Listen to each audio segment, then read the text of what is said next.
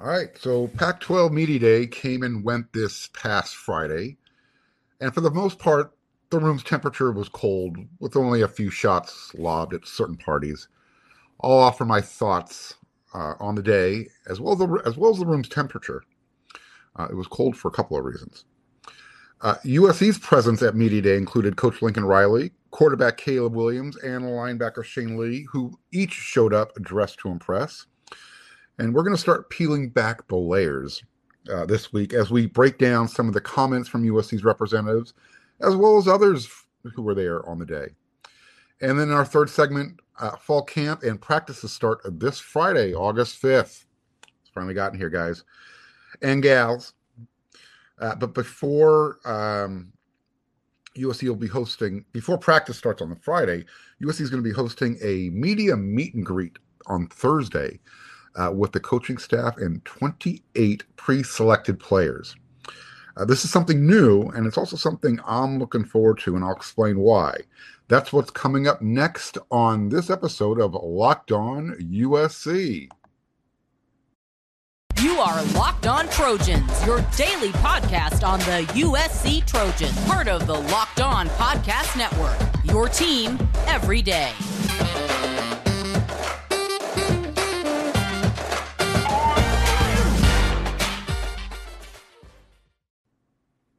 Fight on, everyone. I'm your host, Mark Culkin, and thanks for making Locked On USC your first listen, whether you're watching on YouTube or listening wherever you download your podcast. We're free, and we appreciate you supporting the show. So, if you're watching on YouTube, make sure you hit that uh, subscribe button. And also, please, we encourage it. Leave your comments. Tell us what you like, what you'd like to hear about, and uh, what you don't like. Without you, this show doesn't exist. So, again, we appreciate you coming along for the ride. uh, quick update. You know, I've been I let you guys know last week, but starting today, you're going to be getting locked on USC and this face five days a week. Um, so, uh, football season's here, I guess, guys. And I also want to give a really quick apology for the technical difficulties, technical, technical difficulties that we had on our last episode. Uh, Scott Schrader, recruiting guru from wearesc.com, joined us, but apparently we had some uh, some connectivity issues on his end. Uh, but we will have him back on again multiple times. And just so you know, the very next day he was back out at uh, he was out there at USC uh, because USC was hosting a pool party for uh, a lot of the guys in the 2024 class. So um, moving forward, let's let's get started with this show. As I mentioned at the top, the uh, Pac-12 held their media day uh, this past Friday inside the Novo Theater at the uh, center of LA Live. For those of you around the country, if you're not a familiar, LA Live is a it's a big multi-purpose uh, entertainment complex that sits directly across the street from Staples Center. Excuse me, pardon me, the Crypto.com arena where the Lakers and the Kings and the Clippers uh, they play their games. It's always going to be Staples Center to me. Sorry. Um, and again, the, the so Pac-12 Media Day was hosted at the Novo Theater in Los Angeles, and I I tend to believe that's probably going to be the last time Pac-12 Media Day is is held in Los Angeles, at least for the immediate future. Uh, many like myself, uh, we we believe that probably next year the final Pac-12 Media Day, as we know it, uh, it's probably going to be moved to Las Vegas. Uh, Commissioner George Kliavkoff, um, he still lives out there. He still has a lot of contacts out there, and I'm sure he knows a couple of people who can who can hook him up.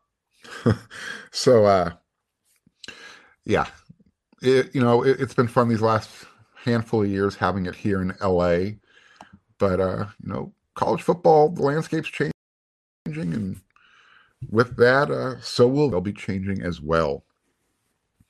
Uh, speaking on Pac-12 Media Day, uh, just kind of, and I'll be speaking to this throughout the week um, during each of the shows. Uh, but of course, the commissioner offered his state of the conference address, and there was um.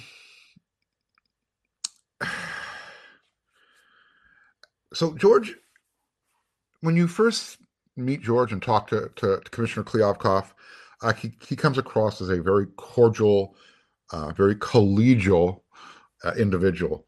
Um, in fact, he, he, he used the word collegial in his uh, State of the Conference speech, and he tend he he, he kind of strayed away from that, and it's understandable. Um, you know, I think at this point it was time for the gloves to come off for him a little bit. And he went on the offensive as opposed to playing prevent defense with the conference. And he had he had a few quotes. Um, a couple of them were, you know, kind of an awkward comment moment. Um, the first one that caught my attention, I'm going to read this uh, verbatim. As a conference, we are, of course, very disappointed by the decisions of USC and UCLA to leave the Pac 12 and a century of traditions and rivalries after 2024. Despite their decision, we cherish our relationship with their student athletes, coaches, staff, faculty, alumni, and fans. For that reason, I personally have instructed everyone at our conference to make sure that USC and UCLA student athletes are given every opportunity to compete and succeed for as long as they remain in the Pac 12. End quote. So I'm trying to wonder why make that final statement at the end of your comment, um, you know, instructing everyone to make sure that USC and UCLA student athletes are given every opportunity to compete. Now, if you're a Trojan fan, you're thinking, because this is the first thing that popped in my head Pac 12 officiating is already questionable at best. um, so, you know, are we going to see a bunch of BS type of phantom calls on the field this year and next year? Uh, that kind of appear out of nowhere.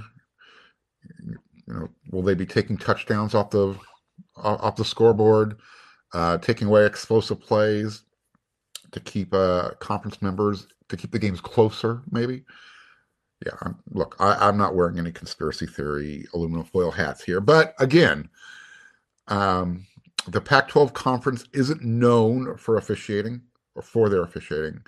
They're a clown show around. They they're known for it around the country, and so this is just going to kind of that comment kind of just adds more fuel to the fire, at least you know from the USC perspective.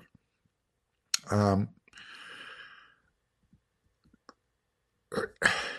because you have to you have to think about it from you know from this you know if um imagine if USC and look UC or even UCLA ugh, hate saying that uh, were to win the conference championship this year. Imagine if George Kliavkoff up on the stage after the conference championship game having to hand USC that championship trophy you know next year this year or even next year before they head off to the Big Ten, I mean, those are some bad optics. And that question was asked of him as well. Uh, George, in the unlikely event that the next couple of years that USC or, USC or UCLA made the college football playoff, uh, besides the money the conference gets, what would be the benefit to the Pac 12 of that? His response was quick, short, terse. Um, their Pac 12 schools for the next two years were rooting for their student athletes. End quote.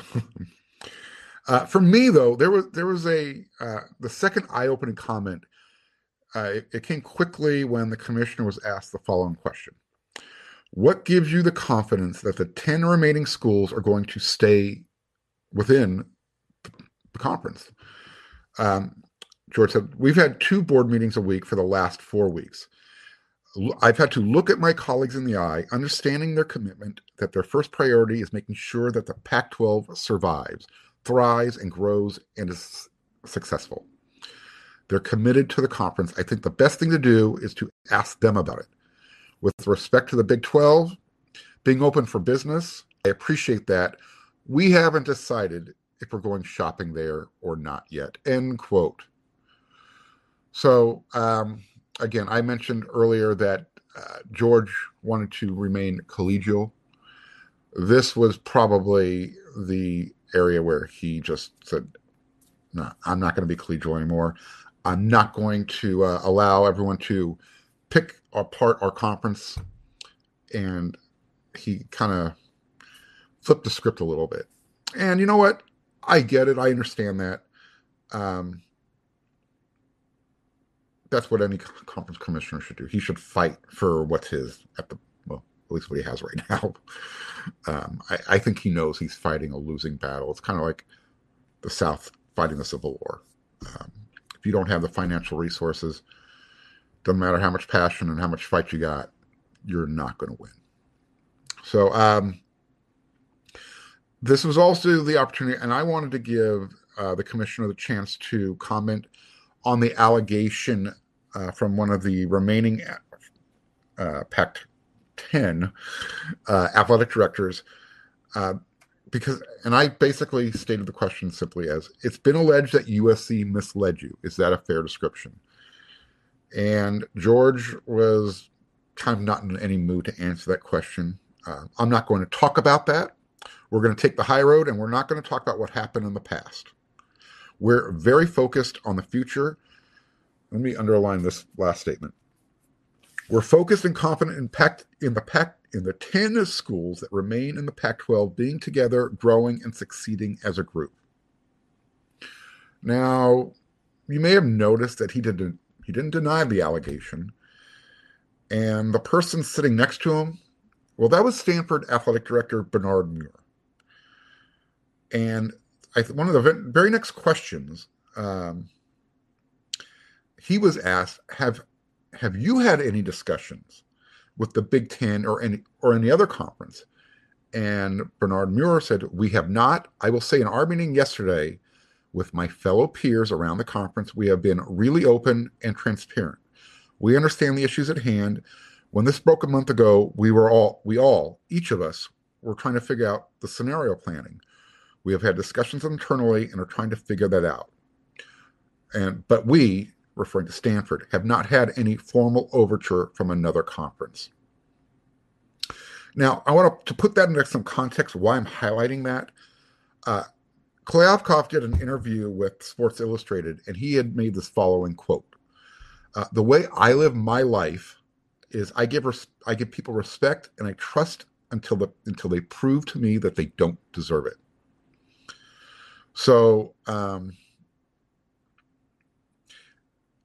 ironically, that it's the, the Pac-12, the ADs. they met with Kliavkoff in LA the day before USC and UCLA, uh, before the before the official media day on Friday. USC and UCLA weren't invited to that meeting. And Muir said that you know they were talking about the future that they don't need to be involved. Uh, that the two schools though will be involved you know in the future in future decisions now the reason why i want to end this segment on that with with stanford is you know bernard muir said no formal overtures have been made but everybody knows that stanford is on the first come list to the big ten once notre dame um, officially joins the big ten.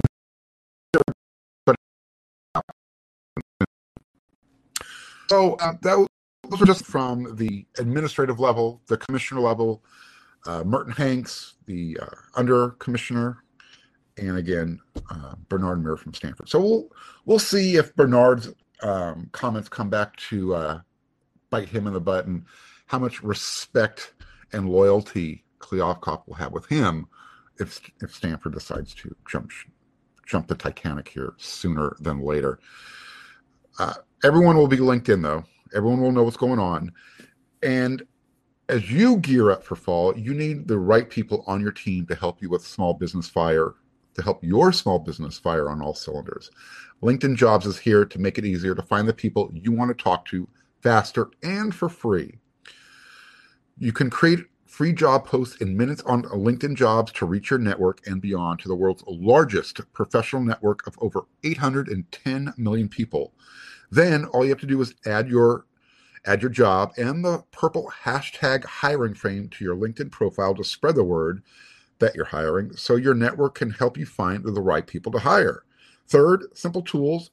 They have screening questions that make it easy to focus on the candidates with just the right skills and experience so you can quickly prioritize who you'd like to interview and hire. And it's why small businesses rate LinkedIn jobs number one in delivering quality hires versus the leading competitors. LinkedIn jobs will help you find candidates you want to talk to faster. And did you know every week nearly 40 million job seekers visit LinkedIn? So go ahead, post your job for free at linkedin.com slash college. That's linkedin.com slash college to post your job for free. Terms and conditions apply. Okay. Moving on here to our second segment. Now, um, throughout the week, we're going to highlight more stuff from Pac 12 Media Day. And on this show, this first episode of this week, uh, we're going to start talking about the USC representatives that were there. And it's going to, the reason why we're going to do a little bit here and a little bit throughout the week is it's going to be impossible to squeeze everything into a 30 minute show. And that's what you get with Locked On USC all your news and notes in 30 minutes or less. But what I can't give it to you here, you know, you can find me over there at wearesc.com. So when you're not making a Locked On USC your first listen, head on over. All right. Um, the three USC representatives at Pac 12 Media Day head coach Lincoln Riley, quarterback Caleb Williams, and linebacker Shane Lee. Lincoln Riley, he did his best to keep the focus um, with his opening remarks on the team. Um, and he was, you know, he, he, he was asked about Caleb Williams and his skill set. And let me just read the quote Caleb has a great skill set. He truly does. That was pretty apparent the first time that I saw him. You get a lot of guys that are really athletic quarterbacks, but maybe leave something to be desired with accuracy or arm talent or vice versa. Um, Caleb Williams doesn't lack any of those attributes. Uh, however, uh, Lincoln did want to point out, and you know maybe this is just his way of trying to relief, release a little bit of the uh, pressure valve, some expectation levels, and I I'm not a fan of the word expectation. You'll get you'll become familiar with that with me. Um, when you expect something and you don't get it, you're probably let down more. So I like to use the word anticipate. Semantics, I know, but hey, work with me. Um, Riley also pointed out that he thinks it's important for everybody to remember that Caleb is still very young in his career. I mean, Caleb has played half of college football season so far. He's played in a in a major university under a lot of scrutiny, played in some big games and in big moments. That's certainly going to help him. There's no question he's ready for the moment and ready for the challenge, but there's still a lot of work to be done. So, um, taking that into consideration, Trojan fans, remember, yeah, there's a lot of hype that's coming with Lincoln Riley and with Caleb Williams. Uh, rightfully so. He was, you know, one of the top quarterbacks um, in his recruiting class, and now he's at USC. And so while Lincoln can do what he can with words to, you know, try and lower any type of uh, expectation level, uh, Caleb is still, you know, he's one of the top Heisman candidates in 2022. Now, on the other side of the ball, uh, the question was asked on the defensive side. All the talk this offseason was about the transfers coming in. You did get a big defensive transfer in Shane Lee. Uh, how has the defense come along this springtime? And Lincoln said, I think our defense has done extremely well. I have a lot of confidence in Alex Grinch. I got to sit there firsthand and watch the changes that he made when he first came to Oklahoma in 2019. There were just immediate, drastic improvements. He obviously did that in this conference when he went uh, when he was coaching at Washington State uh, for his first defensive coordinator job. I, I have a lot of confidence in the players we have there, the coaches that we have there, the scheme. I think all the makings to have an outstanding defense. When he's talking about there, he's he's referring to USC. Uh, you can you can't forget all the great defensive players that have run through here.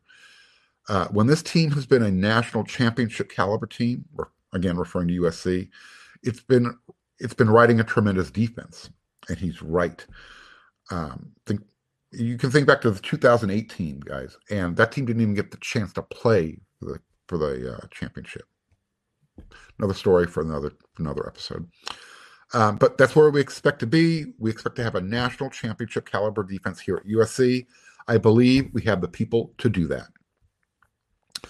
Um, we'll find out. I, I agree that there is potential in the, and if he wants to say a championship, well, he did. He used the word national championship caliber defense. Okay. I'm going to walk that back and interpret that as a Pac 12 caliber championship defense this year. Can they be national championship? Sure, why not? Uh, but if you want to compare them to what we've seen from other championship defenses recently, yeah, that's a hard sell. Now, um, I have written recently that uh, does does defense still win championships? You can go check that out in my Sunday takeaway that I uh, that I put up last week over there on WeRS at WeAreSC.com. So um,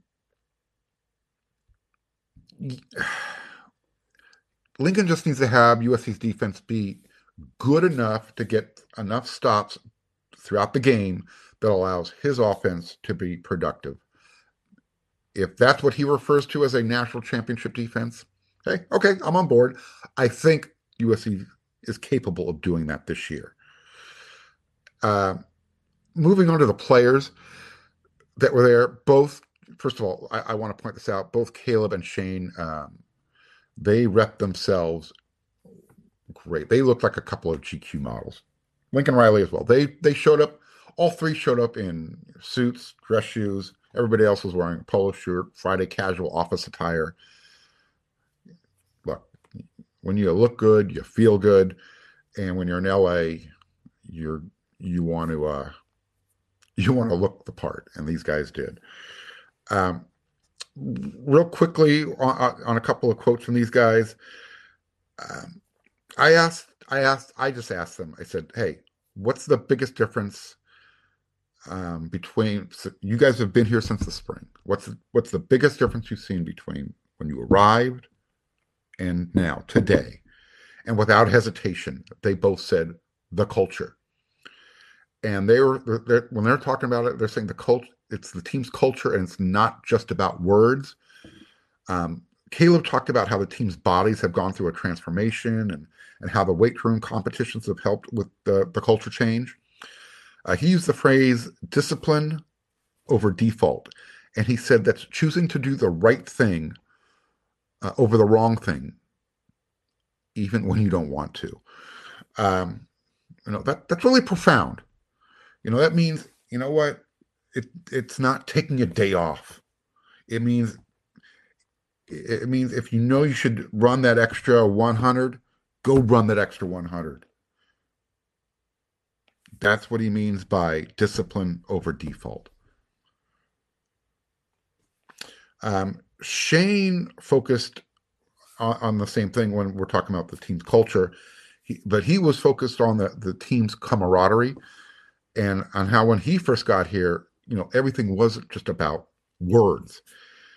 And, you know, today, you know, we talk about culture and the discipline over default, but now the players are acting on those words. Um, and so now when they're practicing, they see that those words have meaning.